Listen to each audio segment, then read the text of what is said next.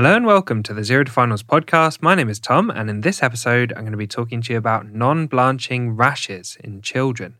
And you can find written notes on this topic at zerotofinals.com slash non blanching rashes or in the dermatology section of the Zero to Finals pediatrics book. So let's get straight into it. Non blanching rashes are caused by bleeding under the skin. Petechiae are small, less than 3 millimeter non blanching red spots on the skin caused by burst capillaries. Purpura are larger 3 to 10 millimeter non blanching red purple macules or papules created by leaking of blood from vessels under the skin. Any child presenting with a non blanching rash needs immediate investigation for the underlying cause. The most concerning differential diagnosis is meningococcal septicemia, which is a medical emergency. Patients with features of sepsis need immediate management for life threatening meningococcal sepsis. Let's talk about the differential diagnosis. We've already mentioned meningococcal septicemia or other bacterial sepsis. This presents with a feverish, unwell child. Any features of meningococcal septicemia need emergency management with immediate antibiotics. Septicemia can lead to significant morbidity and mortality if treatment is delayed. Henoch-Schönlein purpura, or HSP, typically presents as a purpuric rash on the legs and the buttocks, and there may be associated abdominal or joint pain. Idiopathic thrombocytopenic purpura, or ITP, develops over several days in an otherwise well child. Acute leukemia presents with a gradual development of petechiae potentially with other signs such as anemia, lymphadenopathy, and hepatosplenomegaly.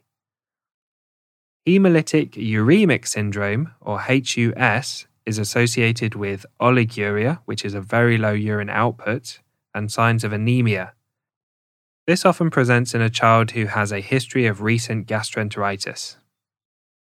Petechiae can have a mechanical cause, Strong coughing, vomiting, or breath holding can produce petechiae in a superior vena cava distribution, above the neck and most prominently around the eyes.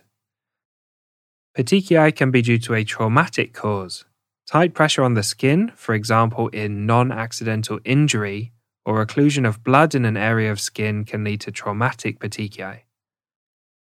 Petechiae can also be caused by a viral illness, and this is often the explanation when other causes and serious illness are excluded.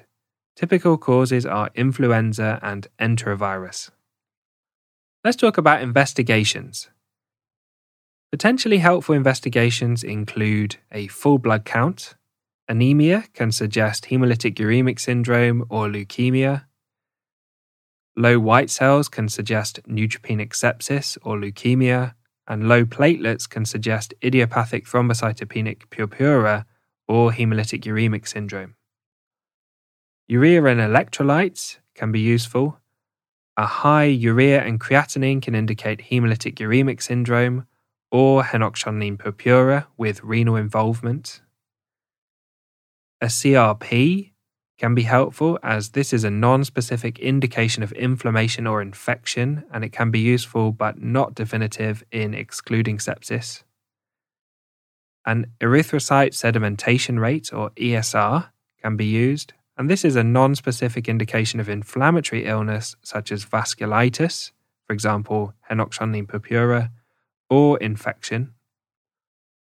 And a coagulation screen is helpful including a prothrombin time, an APTT, an INR, and fibrinogen, which can be used to diagnose clotting abnormalities. Performing a blood culture can be useful but not definitive in diagnosing or excluding sepsis. A meningococcal PCR can be useful to confirm meningococcal disease, however, this should not delay treatment. A lumbar puncture can be used to diagnose meningitis or encephalitis. It's worth performing a blood pressure, as hypertension can occur in Henoch-Schönlein purpura and hemolytic uremic syndrome. Hypotension can occur in septic shock.